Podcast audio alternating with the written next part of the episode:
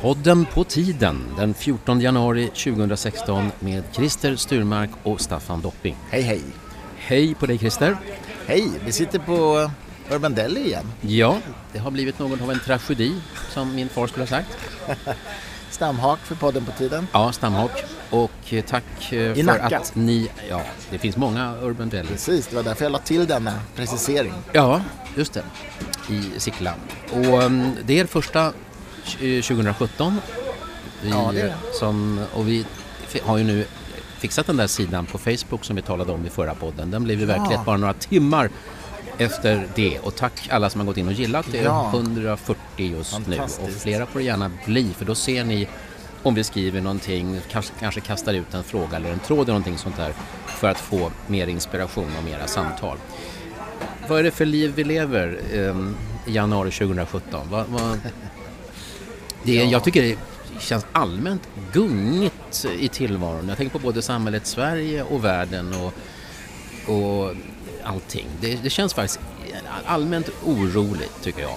Just nu väntar väl alla på något sätt på att president Trump ska svära sig in vid ämbetet och, och så liksom funderar man på kommer han bli annorlunda då eller kommer han vara Ja. värre eller bättre eller likadan och sådär.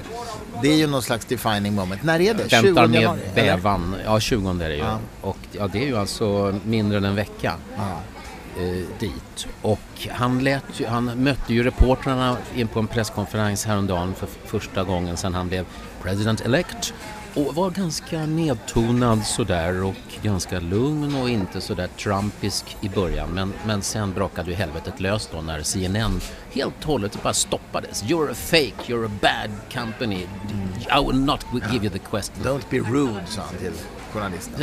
Ja. Och vägrade ge honom ordet. Vem är han? Ja, Ja, exakt. Vem är han att säga Men sen är det också intressant att, jag har inte följt i detalj, men de här ministrarna som börjar att dyka fram och som de, delar av dem är ju inte alls på hans sida så man kan ju undra om det här kommer att funka på det här viset. Ehm, Men det är Trump det och eh, det är många som försöker koppla ihop utvecklingen i Sverige och tala om Trumpifiering och sådär. Det, det, jag tror inte det är så smart att försöka få det här att verka som om det är samma rörelse överallt. Men, men det men- som, ja, men du, det, det här som skett nu i- i, Malmö, den här sista skjutningen av en 16-årig kille som uppenbarligen inte eh, är ingått i gäng, inte har någon kriminellt känd bakgrund och det är så här hjärtskärande om hans pappa som har diabetes och sonen hade lovat att jag ska bli läkare, jag kommer hjälpa dig pappa. Han var på, väg till, var på väg till gymmet med en kompis va. Eh, Och det, Och de kom från Irak för att barnen skulle få ett tryggare liv. Liksom. ja, skjuten i huvudet då den här Ja, men det är så 16-åringen. outsägligt. Och det samtidigt då som polisen är så otroligt omdiskuterad i, i Sverige och de senaste siffrorna är om att brottsuppklaringen blev klart under det den skulle ha varit förra året då. Eh, massor med avgångskrav på Dan Eliasson. Svensk polis är åtminstone i anseendekris. Förmodligen också i praktisk eh, kris så att säga. Och hela Ja. tiden är man tvungen att omprioritera till de här värsta brotten, det vill säga väldigt många vardagsbrott ligger på hög. Det måste rimligen sägas att det blåser rätt hård, hårt runt Dan Eliasson just nu. Han är ju kallad till Ygeman här nu i veckan som kommer tror jag på ett extra möte där han Ja. förväntas redovisa varför det har gått så dåligt och vad han tänker göra åt det. Ja. Och uh, Ygeman fick ju frågan eh, häromdagen i Studio 1 tror jag om han hade förtroende för honom och då sa, sa han så här att jag har förtroende för alla tills jag har meddelat motsatsen. Ja, men det är ju ett mantra. Tänk om, om, om en journalist ställer frågan, har du förtroende för den här myndighetschefen? Mm, nej, han avgår nu.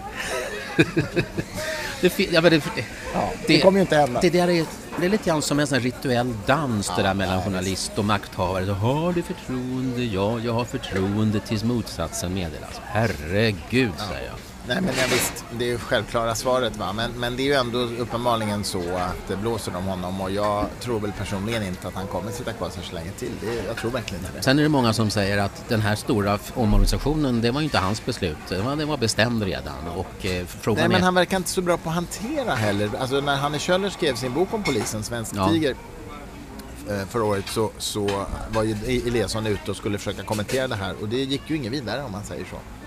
Hans sätt att hantera så att säga, den kritiken var ju inte så elegant. Han alltså.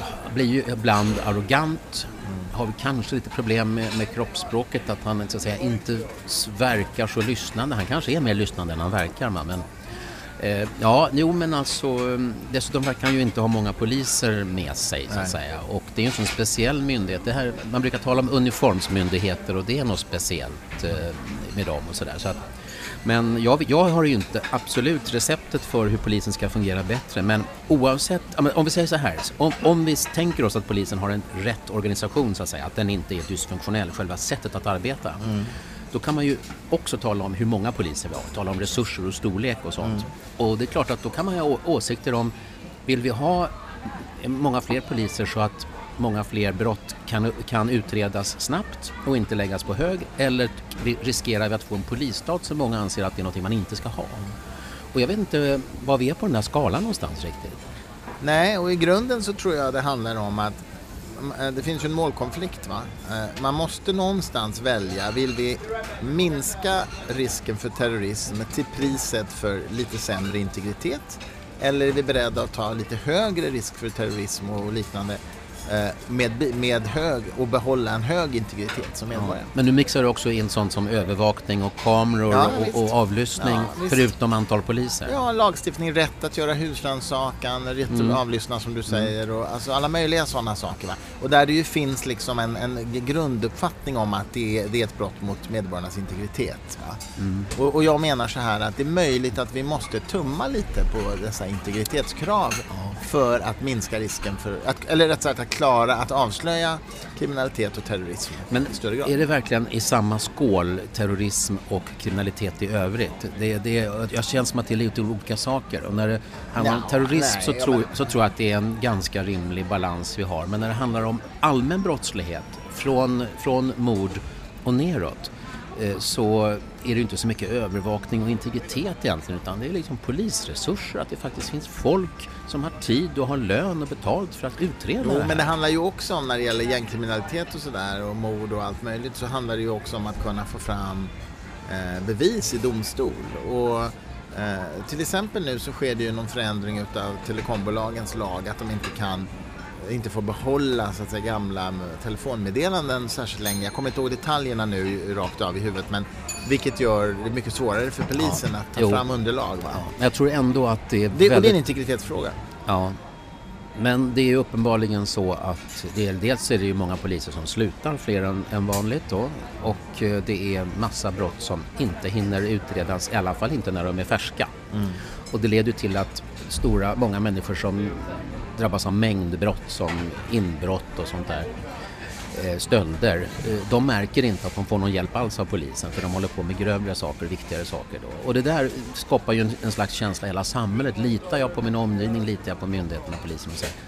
Jag vet inte, jag vet bara att jag tror att det är farligt att polisen uppfattas som så svag och eländig som helhet som den gör idag. Jag tror att det är farligt för Sverige. Ja, det är naturligtvis jättefarligt och det riskerar ju att skapa olika medborgarinitiativ som är olagliga och där man tar saken i egna händer och lagen i egna händer och sådär. Men jag vidhåller alltså att den här, det, här enorm, det här höga kravet på medborgarnas personliga integritet i förhållande till staten, det tror jag är liksom det är lite naiv romantisk kvarleva från en annan tid. Jag tror att vi kommer bli tvungna att tumma på det. Ja, och då kanske debatten borde handla lite mer specifikt om det och inte om Dan Eliasson ska sitta kvar eller inte. Nej. Utan just de här målkonflikterna. Nej, mm. Ja, vi ha mer än en debatt på samma gång i Sverige? Ja. Det är inte det lättaste. Nej, men alltså när, när det gäller terrorism förstås. Va? Vi har sett ett antal händelser nu i, i Europa. Eh, eh, nu senast i, i Berlin, julmarknaden.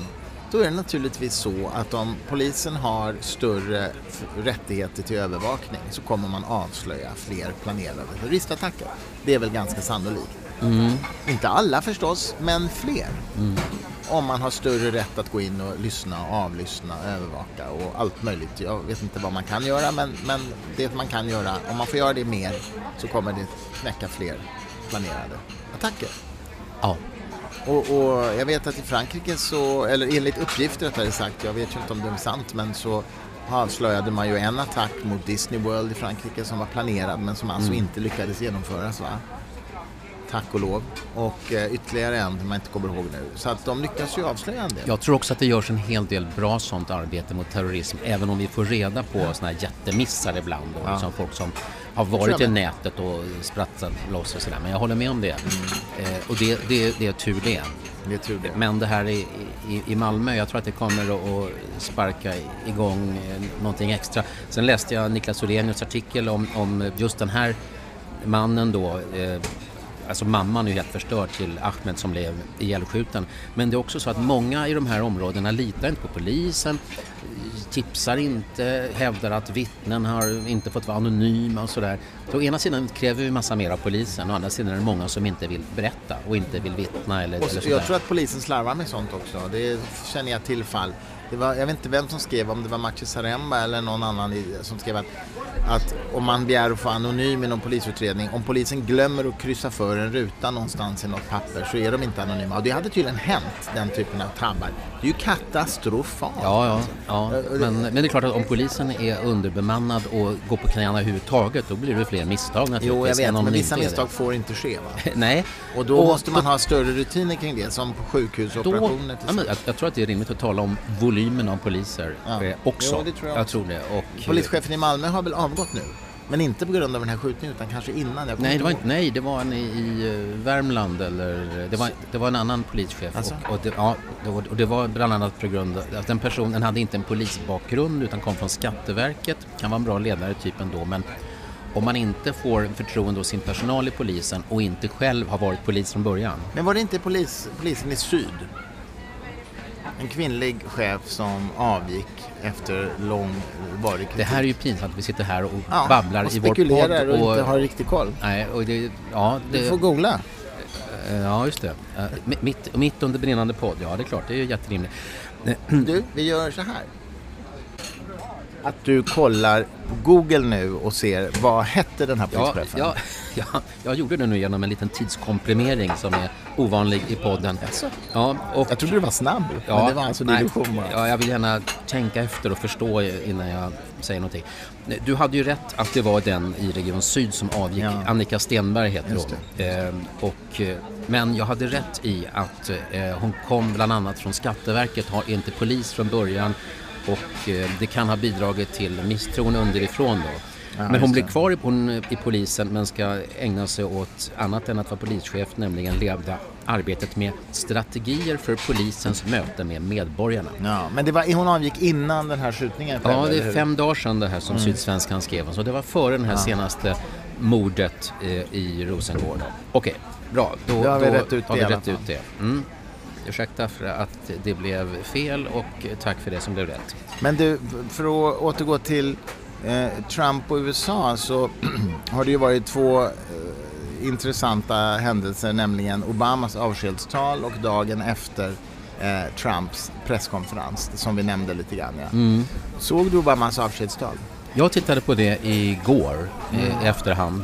Eller ja, drygt en gång egentligen. Först såg jag en där det bara var bild på honom hela tiden och sen såg jag en på SVT för jag tänkte att jag skulle se den med översättning. Det var ingen översättning men däremot var det mycket mera närbilder på Biden och Michelle Obama och publiken och sånt där. Ja, men alltså jag, jag är väl eh, gammal och sentimental men jag blir rörd. Alltså, han är en fantastisk talare och när han, när han Mm. pratar om sina döttrar och att han är mest stolt över att vara deras pappa, då blir jag rörd. Då blir du rörd, ja. Och så biter han, biter sig, i läpp, han biter sig i läppen på något Ja. speciellt sätt när han, när han känner efter hur han, hur han känner. Plus att, Mm. och det är väl både äkta och en retorisk, han jobbar med pauser, han ändrar taltempo och sånt där, jobbar med eh, mimik och sånt där. Jag som är mer och mer retorikintresserad tittar ju på de sakerna. Så Eh, du blir helt oberörd alltså? nej, du känner jag- ingenting alls? Jo, du bara tittar på teknik? Jo, jag känner och försöker då fundera på vad var det som gjorde att jag nu blev, blev berörd här. Intellektualisera, ja jag förstår. Det gör jag, det tillåter jag mig att göra.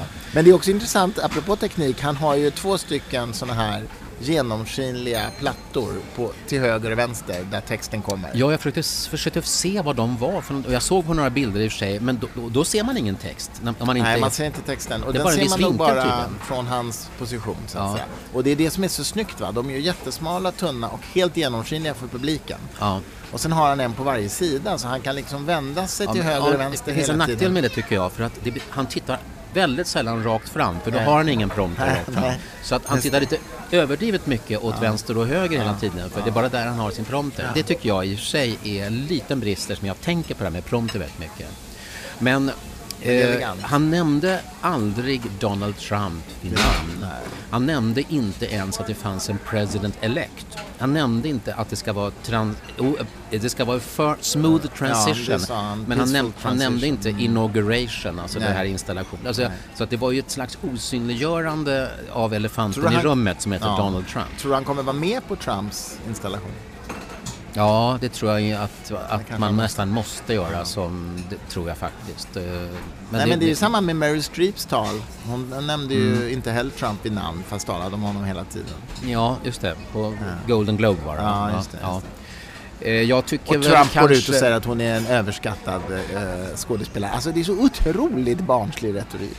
Så otroligt barnslig. Det är, det är ganska barnsligt. Men Där- du, det, det, därför som, det har ju nämligen ingenting med saken att göra. Det kan ju vara sant eller falskt att hon överskattad som skådis. Vad har det att göra med det hon sa? Så du tycker att det ska ha med saken att göra? Det Nej, man men- säger. Jag nej, har, men det- det är så bara- har, bry, det är har så- brutit mot det ibland, Det är sån sandlådenivå, allvarligt Då lämnar vi den. Men du, det, temat i, mot Men är slutet... inte det chockerande att eh, Jo. snart världens mäktigaste ja, politiker... Jo, ja, Ja, jag ja, ja, Christer.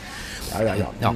Jo, men det intressanta temat som jag märkte efter ett tag att, att eh, Obama hade valt det var ju de, några olika hot mot vår demokrati. Det var väldigt mycket om att demokratin är, är hotad och han, var, han sa, det var väldigt retoriskt snyggt när han sa det viktigaste uppgiften i en demokrati, då tror, jag många tänkte på att han menade att, att vara president i USA så. Då säger han citizen citizen, medborgare. Det, var, det var ju rätt snyggt va. Och i och med att han nämnde att det var katastrofalt låga röst, valdeltagande i USA och beskrev det som ett hot. Va? Och så sa han också så här att om du tycker att det är jobbigt att liksom gräla med anonyma människor på internet prova att tala direkt med en människa in real life. Och om, om du ser att det är någonting som behöver åtgärdas, eh, knyt, knyt på dig skorna och börja organisera. Om du tycker att vi har att vi är misslyckat med de politiker eh, som, som sitter och har fått förtroende så här. Eh, samla några underskrifter och ställ själv upp för val. jag Do it yourself, Ja. we need you. Yes we can. Yes, ja. Så det, var, det där tyckte jag om verkligen när han beskrev att demokratin är faktiskt in, kan vara skör. Däremot tycker jag faktiskt att han slog sig lite väl mycket för bröstet om vad han politiskt framgångsrik han skulle ha varit de här åtta åren. Det är ju eh, rätt många brister där får man väl Ja säga. visst, mycket som han har misslyckats med. Och det som är sorgligast är ju att det han faktiskt har lyckats med kommer ju Trump nedmontera med en gång. Så att det blir liksom en tillfällig Mm. Ja. plupp liksom. Men eh, han har väl tiden. rätt av att under åtta år så har det inte varit något terrordåd på amerikansk mark som är planerat från människor som inte finns i USA. Nej, det, ja. Alltså Al-Qaida och, och IS har inte, har inte, har inte lyckats Nej. göra på amerikansk Homeland Security. Det beror, och den apropå övervakning och sånt där. Så, Du menar Orlando och de här, det var amerikanska medborgare som genomförde ja, dem? Ja, människor som... eh, Det var i alla fall planerat inne i Ja, USA det. och inte av, eh, av inte den internationella våldsbejakande islamismen i alla fall, vad jag kan förstå. Nej, men möjligen då celler Illa kopplade ändå. till dem eller enstaka frilansare som jobbar för dem. Så att säga. Ja, de definierar, han definierade det i alla fall som att, Ja. att det var inte den sortens eh, terrorism. Men eh, jag tycker väl kanske att eh, Eh, ja, det där talet är naturligtvis för att hans legacy, det här man ska minnas och han berättade om sin fantastiska fru Michelle Obama och det var också star- han började ju själv hans tårar rinna när han tittade på Michelle Obama när han hade sagt att vad hon hade gjort av sin roll och ena dottern var ju där också. Ja. Ja. Andra dottern var hemma och pluggade för något prov nästa dag tydligen. Ja, Det är ja också så här. de har lyckats behålla en viss normalitet i det här hos sina döttrar. Det Men är, hur kan, det är man, starkt hur jobbat. kan man inte gå på sin pappas avskedstal som president? Alltså, det är Plugga för en... plugga för en tenta nästa dag. Det undrar man ju nästan om det är sensatt Ja. liksom. Ja, kan man- sensatt nyhet det, kanske. det, kan- det kan man Ja, undra. Lite roligt var det. Ja, men du, Trump som vi, ja, sedan länge nu, det är ganska länge, verkligen tycker är en mycket obehaglig person. Men frågan är, hur ska vi internationellt i debatten hantera honom utan att bli en del av problemet? Det där med att, att avhumanisera och liksom beskriva honom som djävulen själv och så vidare. Hur ska vi hitta rätt sätt att di diskutera Donald Trump utan att förstöra eh, debattklimatet. Ja, det är, Ännu väldigt mer. bra, det är, ja, det är en väldigt, väldigt bra fråga. Jag tycker ju verkligen på riktigt att det är obehagligt när han beter sig som han gör mot journalister som inte passar och när han skriver sina tweets och sådär. För att det, är- det, är, det är liksom ett samhällsklimat som påminner lite grann om eh, Europa på 20-talet. Liksom. Jag håller just på Ja. med en bok som heter Vinkretsen som handlar om vin på 20-talet och början på 30-talet. Och, och där man liksom, ja vi kan återkomma till den, men där man också känner liksom hur de här värdekonservativa, begynnande fascistiska värderingarna börjar växa. Va? Och det börjar just på det där sättet att man går lite över gränsen för vad man har gjort tidigare. Man säger lite grövre saker om de man inte gillar. Va? Och så blir det liksom sakta, sakta, sakta lite varmare. Va? Så att man normaliserar liksom de här. ja. Men ska vi då inte försöka satsa på principen från Michelle Obama? When they go low, we go high. Jo, jo, Det ska visst. inte vara i hans sandlådenivå helst. Problemet är bara att jag tror inte att det blir så. Därför att samhällsklimatet kommer att hårdna i takt med att ledarna hårdnar. Det är, that's, that's nästan en naturlag. Ja, men kan man inte som individ bestämma Jo, det själv? kan man, men jag talar om hur samhällsklimatet kommer Ja, att ja, men, ja, ja jag, jag tänker på mig själv ja, som vanligt. Tänker på det själv. Ja, mm. Men du, det här, en, en sak som var rätt obehaglig eh, med Trump som jag ändå har fått lite eh, second thoughts på. Det är det här att han gjorde sig lust över en eh, handikappad eller funktionsvarierad eller CP-skadad journalist. Vet, han stod där och, och, och då, det, det tyckte man är för jäkligt. Men sen har jag sett en diskussion på Twitter som tyder på att han, har, han, han, han gör sådär när överhuvudtaget när han vill så att säga raljera över någon som han menar är, har sagt fel eller korkad eller, eller dum i huvudet. Att, att det är inte något ovanligt för honom att göra precis sådär som han gjorde med sina gester och sina armar och sina, sitt huvud. Att det inte var specifikt för att han var handikappad den här reportern okej. utan att Trump har gjort så här massor med gånger och att det därför delvis skulle ha blivit felbeskrivet. Osympatiskt ju ändå. Men, och, och han, han hade visserligen kritik mot den här reportern, eh, i, vilket man nu kan ha om man vill. Men så frågan är om vi i vår utbredda avsky för Trumps sätt att vara, om vi ibland faktiskt felaktigt dömer saker och ting det, är- det är fortfarande tycker jag väldigt osympatiskt men det kanske inte var så Nej. att, att han gycklade med en, en handikappad person vid det tillfället. Ja, Nej, men det är möjligt. Jag vill bara vet nämna det. Jag har att- inte sett det där klippet, så att säga. Har du inte? Nej. För det, oh, nej, okej. det har jag sett massor med gånger och det, det är verkligen så att säga, positivt för, för Clinton och negativt för Trump det där klippet kan man säga. Eh, så att det, att, vår, vår, vår kärlek till sakligheten måste ju vara stark även om vi känner att Trump är någon slags eh, begynnande exponent för en fascistisk eh, trend på något vis. Så måste vi Ja. ändå vara sakliga, ännu mer sakliga säga. Men liksom när man säger sådär fascistiskt, då är det ju många som kommer invända och säga att det är ju oerhört överdrivet och sådär. Men jag, jag menar, det är ju inte säkert att det utvecklas till en fullskalig fascism va. Men jag menar ändå att det finns någon form utav psykologiska ingredienser här som är likartade.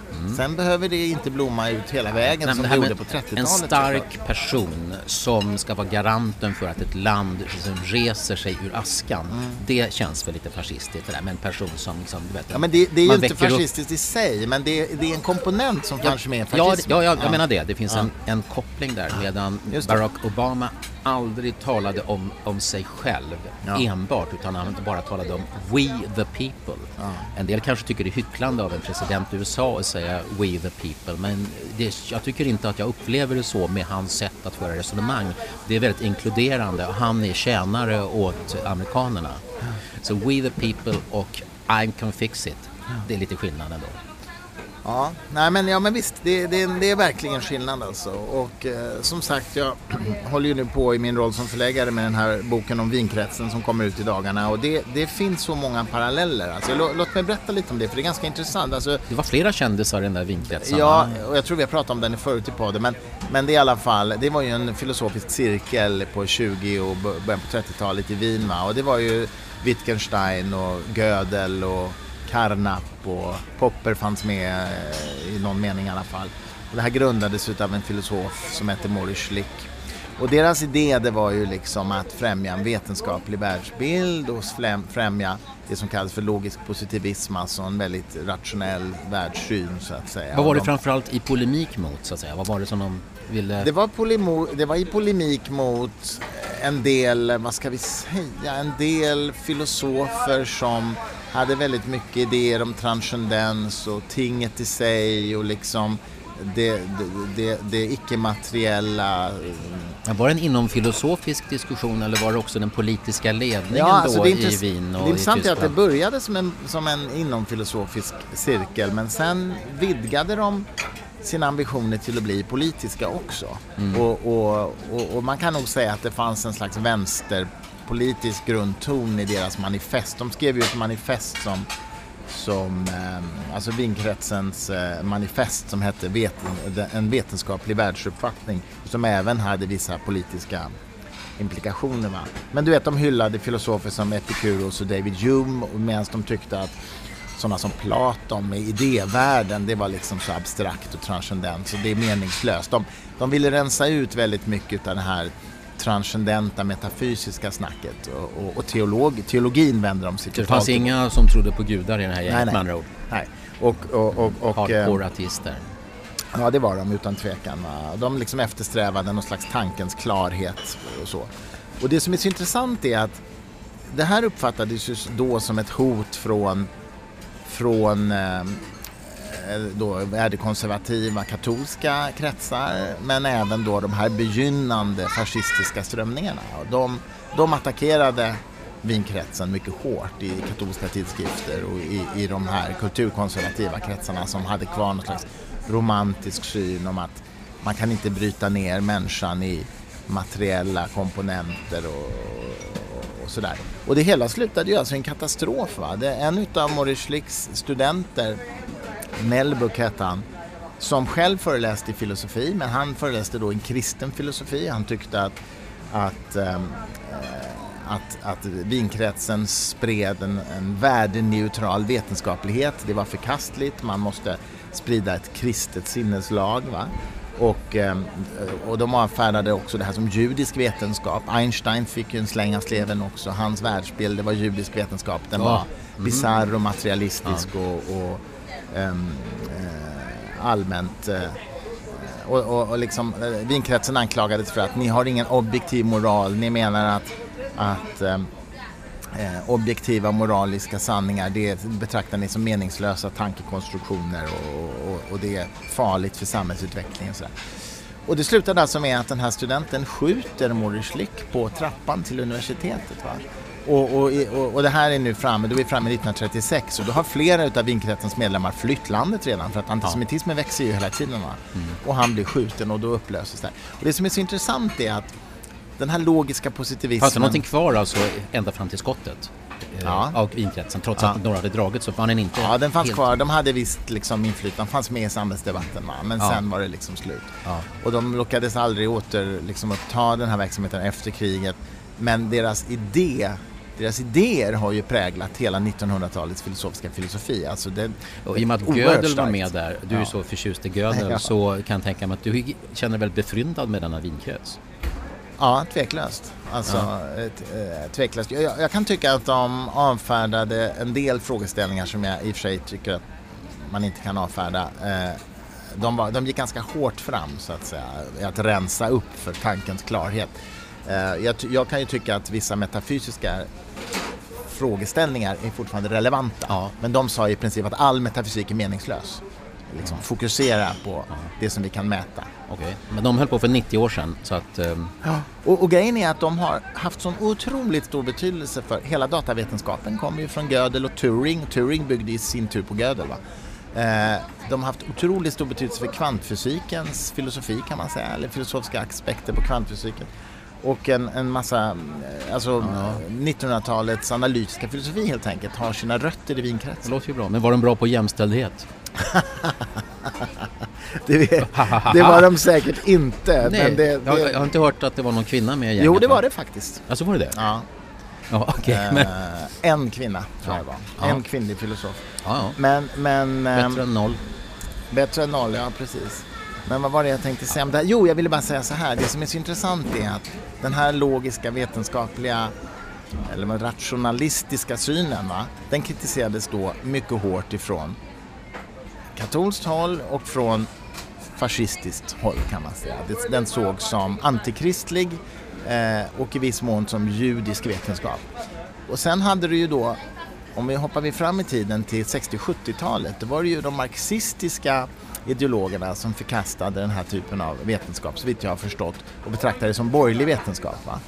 Och idag så är det ju de här postmoderna sanningsrelativisterna som också ger sig på det här tänkandet, så att säga. Det, det, det sekulära vetenskapliga tänkandet. Så att det här, liksom, den här tanketraditionen har attackerats från väldigt olika håll men alltid mm. attackerats. Det är ganska intressant. Mm.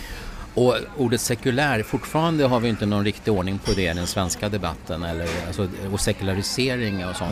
Nej. Eh, och sekulärt samhälle, sekulär stat. Ja, det har vi... Det är rörigt. Ja, häromdagen så skrev teolog, teologen Joel Halldorf i Dagen, han skriver det på Expressen också, en bra skribent och jag har ja, börjat, börjat, ha en liten diskussion med honom på Twitter men vi har inte kommit så långt. Har ni löst problemen? Nej, jag har inte gjort men, men jag frågade, hon, han skrev ju då om att i häromdagen att det är sekulariseringen är, är en bättre förklaring till krisen i Sverige än invandringen. Det var i polemik med honom och, och även om jag inte säger att in, invandringen är, är skälet till all, alla problem så var intresserad av vad menar han med att sekulariseringen har skapat en massa problem? Och då, ja, han, beskriver det som, han beskriver det som en ateistisk materialism och eh, att det är på något vis gemensamma värden, vi hittar inte gemensamma värden i samhället och det då skulle sekularisering, det kan ju finnas en poäng i det i och för sig om man letar efter vad har vi för gemensamma värden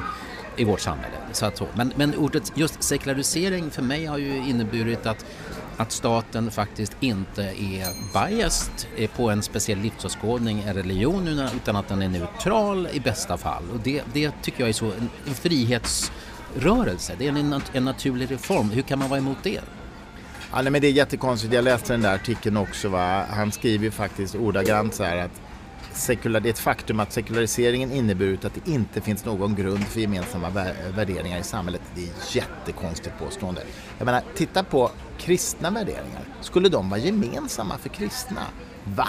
Svenska kyrkan viger samkönade äktenskap. Kristna i Uganda vill skicka homosexuella till dödsstraff. Är det en gemensam värdering? Det, alltså, var det ju ett extremt exempel men det är ju korrekt naturligtvis. Ja men, ja, men det är extremt i den meningen att det visar ju på en, enorm spridning av ja. värderingar bland kristna. men han kanske, han kanske bara talade om Sverige. Han svenska kan... samkönade äktenskap är ju också en extrem värdering i, i kristendomen. Ja, just det. Den hittar du nästan ingen annanstans i världen. Ja, men jag bara menar exemplet för att, eh, för att de, man, man tror på Gud i alla fall både i Uganda och i, och i, och i Uppsala så att säga. Man ja men det är ju ingen värdering. Nej. Det är ju ett eh, empiriskt försanthållande. Ja, det kallar vi men jag, jag, jag börjar mer och mer tro att, att eh, kristna personer och andra religiöst troende, de menar att uppfattningen de har att det finns en gud, att det inte är ett kognitivt försanthållande, det är något annat som är större än det och har en annan dimension. Ja. Men, eh, eller hur? Jag tror att vi, vi, som inte tror att det finns gudar, vi använder uttrycket, det, det är en uppfattning, en sakfråga, kognitivt försanthållande. Men är det ett, ett språkbruk som funkar för de som, har, som tror ja, annorlunda? Men jag tänker så här, alltså nu är jag ju inte troende så jag måste ju... Jo, du tror, på, du tror ju på mänskliga rättigheter. Jag är inte gudstroende menar jag. Och du tror att, att världen finns och är naturlig ja, och går att förklara. Mig. Jag korrigerar mig, jag är ju naturligtvis troende ja, på massa saker. Ja, jag, jag anser mig vara troende. Men jag är inte gudstroende menar jag. Ja. Uh, uh, du har helt rätt i det. Men, men vad jag skulle säga är att jag gör ändå ett antagande här om gudstroende och det är ju att för dem handlar ju gudstro om mycket mer än att de tror att det, att det existerar ja, någon slags ja. gud eller någon slags ja, Det finns en mening med det hela. Väldigt mycket mera. Mm. Men att detta kognitiva försanthållande, att det finns någon slags eh, kraft där ute, den är ju ändå en komponent i deras gudstro. Den finns ju med där också. Mm. Och det menar jag att det är ju rimligtvis det enda gemensamma hos kristna därför ja. att i övrigt verkar de ju ha oerhört olika värderingar. Mm. Mm. Så påståendet som Halldorf gör i sin artikel i Dagen är ju helt enkelt falskt. Uh, jag, jag, tycker att... Um, ja, det var, det var, hårt sagt där, men jag, jag, tycker vi ska försöka få till en dialog med, med Halldorf. Jag har sett honom i debatter. Ja, jag har jättegärna en dialog. För att en schysst person som inte beter sig illa mot andra i debatten ja. utan tvärtom dialogvänlig så att här ska inte rivas några broar, broar här ska byggas broar. Jag håller helt med dig, men jag vidhåller att det, sekulariseringen har inte inneburit att det inte finns någon grund för gemensamma värderingar. Det menar jag inte är ett sant påstående. Och han säger nämligen, följer vidare där, så säger han så här, idag förväntas människor själva bära moralens källor inom sig. Man ska göra det som känns rätt.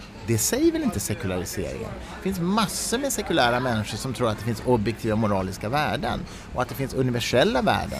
Man är inte kulturrelativistisk i sin moralsyn. Så att det är liksom inte en korrekt beskrivning av sekulariseringen. Jag tror, nej, och jag tror inte i och för sig att vi har ens definierat vad vi menar med sekulariseringen och det borde väl kanske vara det första i en sån diskussion. Vad, vad, vad, vad är sekularisering för någonting? Och så Ja. diskuterar vi det och om vi hittar en gemensam definition då kan vi prata om vad det sen har lett till.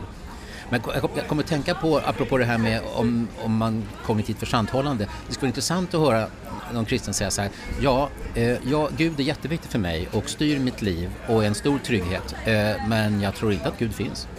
ja, ja, just det. Det Nej, vore det intressant. inte så det vore intressant. Nej. Eh, så att, ja. Och, Däremot vet jag ju, jag har ju många judiska vänner och där finns det ju många som faktiskt är ateister alltså, men som eh, är traditionellt, kulturellt judiska, i eh, alltså utpräglat judiska i kulturellt sätt. Va? ja, och, Följer traditioner och sådär. men alltså om man ska journalisera så kan man väl säga att judarna är världsmästare på att ha en lite diffus gräns mellan vad som är kultur, etnicitet och religion. Ja, framförallt så tror jag att kultur och religion är eh, det finns många som är kulturella judar utan att vara religiösa i alla fall. I Ja, men, mycket större men, ja, grad men, än men gränsen är inte så skarp. För jag, jag var med i en diskussion på Katarina-stiftelsen, eh, den, du vet den här Ja. livsåskådningsdialogen, där eh, Ute Steyer då, överrabbin i Stockholm, när vi pratade om de här sakerna så beskrev hon att detta att, att vara jude är någonting som är någonting som är väldigt övergripande och det finns flera komponenter som inte har väldigt eh, tydliga gränser. Va? Så att det, det kulturella, eh, det etniska och det religiösa, jag, hon kunde inte säga att här går gränsen för det Nej. ena och det andra. Det är det jag menar. Nej, men jag förstår. Ja, nej, men Ja. det tror jag du har rätt i. Och det är väldigt få tror jag i Sverige som, som skulle säga så här, ja men jag är eller jag kanske har fel, men jag är kulturellt kristen men det har ingenting med religion att göra. Det har inte jag hört folk säga på samma sätt. Jo, men jag har nog hört det och då, några gånger och då menar man att jag liksom firar jul och påsk och sådär men jag har ingen religiös tro. Men vad jag däremot inte har hört det är någon som säger jag är kristen men jag tror inte på Gud. Och jag har inte heller hört någon som säger jag är muslim men jag tror inte på Gud. Men jag har hört många som säger jag är jude men jag tror inte på Gud. ja, ja, det har jag ja, det är intressant. Det är intressant. Så det är en skillnad tror jag. Ja, och, och jag har i alla fall hört ganska många människor som är medlemmar i Svenska kyrkan som när man frågar dem var de står livsåskådningsmässigt och sånt där, då säger de inte jag är kristen. Punkt. Nej. Det är jätteovanligt och ändå är de liksom med i, i kristendomens kyrka i, i, som är sex miljoner Ja, det är medlemmar. märkligt. det är rätt märkligt. Svenska kyrkan har ju haft sitt största medlemstapp någonsin under 2016 tror jag. Ja, det är väl din högsta önskan att det ska bli så? Nej, det är det inte. Jag tycker att man ska vara med i Svenska kyrkan om man är kristen. Ja, men du vet om man ju inte att... är med i någon frikyrka istället. Ja, ja, ja, okej. Men om man inte är kristen så tycker jag inte man ska det. Så kan man snarare säga. Är, om man inte är kristen tycker jag inte man ska vara med i Svenska kyrkan. Ja, Men du, Joel Hardorf, det skulle vara väldigt roligt att ha ett, samt, ett offentligt samtal med honom någon gång. Kanske vi skulle eh, invitera honom till det och fråga Vi har ju snackat några intresserad. gånger om att ta in en gäst till podden men sen visar det sig att vi kommer fram till bästa lösningen att du och jag får all sändningstid själva. Ja, men jag tänker att vi ska göra det inför publik. Alltså Inför publik? Typ, eh, på ABF i Sveavägen eller något sånt. Ja, ja. ja Vi jag, kan fråga om han är jag, jag är ju för intresserad. lite påläst för att kunna... Jag, jag, Du jag, kan vara moderator och så kan han och jag jag, samtala.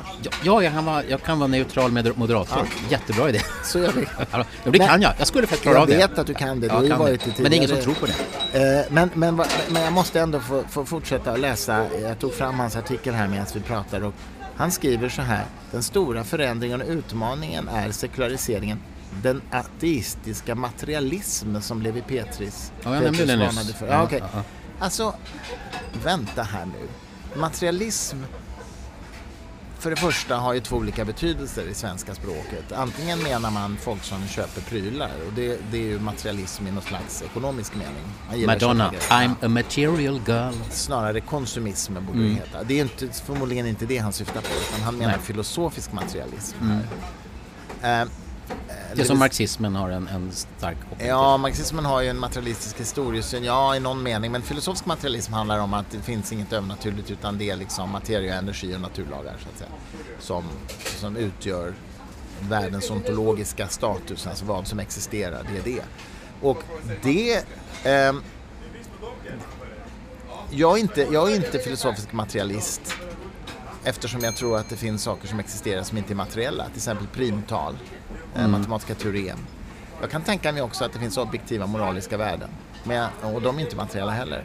Eh, men jag är ateist och sekulär humanist. Rätt sagt, jag är sekulär humanist och därför ateist. Så att, jag vet inte, det känns som att han rent filosofiskt är lite rörig här alltså. Man skulle behöva röra upp, reda upp de här begreppen. Men det kan ju inte vara så att ateism i sig är ett hot mot värderingar, så att säga. Han, det är helt olika saker. Ja, det är ju fortfarande många som inte förstår att ateism är i sig så att säga, ganska känslobefriat. Det handlar om att man har uppfattningen att det inte finns en eller flera precis. gudar. Det, ja. det, är inte liksom i hat eller ilska eller passion utan det, det, det, kan finnas sådana men det är, in, det är inte automatiskt.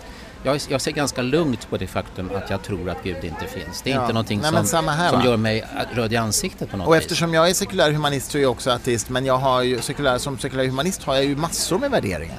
Ja. Så det finns liksom, förstår du? Ja, det, gott, så det, det är jättekonstigt. Gott om värderingar finns det, men frågan är, det finns ju de, det finns de som tror att värderingar som verkligen utgör en slags moralisk hållning som kommer påverka hur jag agerar. Mm.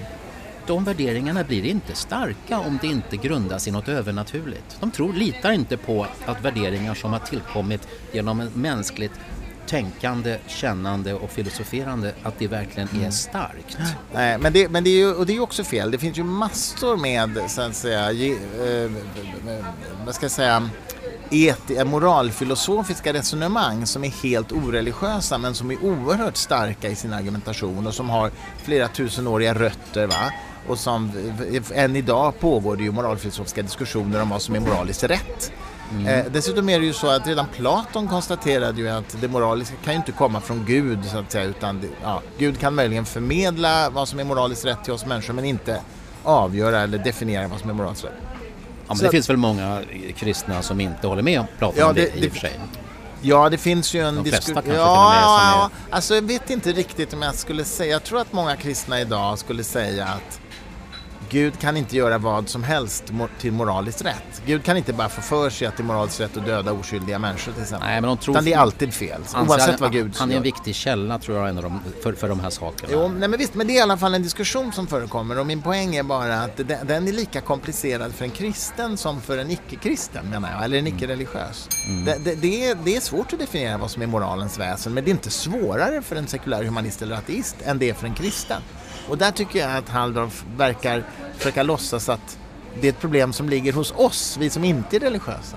Mm. Vi, och så säger han att, att idag så förväntas vi göra vad som känns rätt. Alltså det är ju någon slags total relativism man talar om här. Alltså det ni har hört nu här är en replik från två riktiga karar här eh, på en debattartikel som ni inte har läst förmodligen i tidningen Dagen. Ja. Men, men den, eh, Googla på... Moralkrisen beror inte på invandring är titeln på texten av Joel Halldorf och ehm, det är alltså, den finns på dagen.se och det, ja, det är, är ingen betalväg. Så, ja, så det, det är bara att läsa. Ja. Men, men jag vill lägga till, även om jag nu in, invänder mot Halldorf här, så tycker jag han är en av de intressantaste debattörerna i de här frågorna i Sverige. Mm. Ja, han ser ju ung och rask ut så han kan, han kan, hålla ett bra tag framåt kanske. Honom ska vi satsa på. Till skillnad från dig och mig som är lite gamla. Nej, det var faktiskt inte då. jag tänkte på andra debattörer. Ja, ehm, ja. Nej, men så är det med det. Ja. Jaha, vi lever i en orolig tid och vi nedstiger i samma flod men det är inte samma flod och det är inte vi. Bollen är rund och varje match börjar 0-0. Var var vi någonstans? Du, vi har faktiskt pratat nu i tre kvart. Vi kanske ska call it today och, och, och uppmuntra våra lyssnare att komma med feedback på det här. Vi lägger väl ut den någon gång under dagen i alla fall. Ja, och eh, det är lördag idag och podden på tiden har ju då som ni vet en, en sida på på Facebook där ni kan diskutera och respondera och invända och förstärka. Eh, ja, och så ni kan ju lyssna på podden, det gör ni nu tydligen, lyssna på podden. Då är ni antingen på poddenpatiden.se eller inne på min Staffans webb, staffandopping.se. Det finns, vi finns överallt där poddar finns. som de Överallt och säger. ingenstans. Ja, tack för, Tack för att idag. ni var med och tack Christer. Tack Staffan. Hej.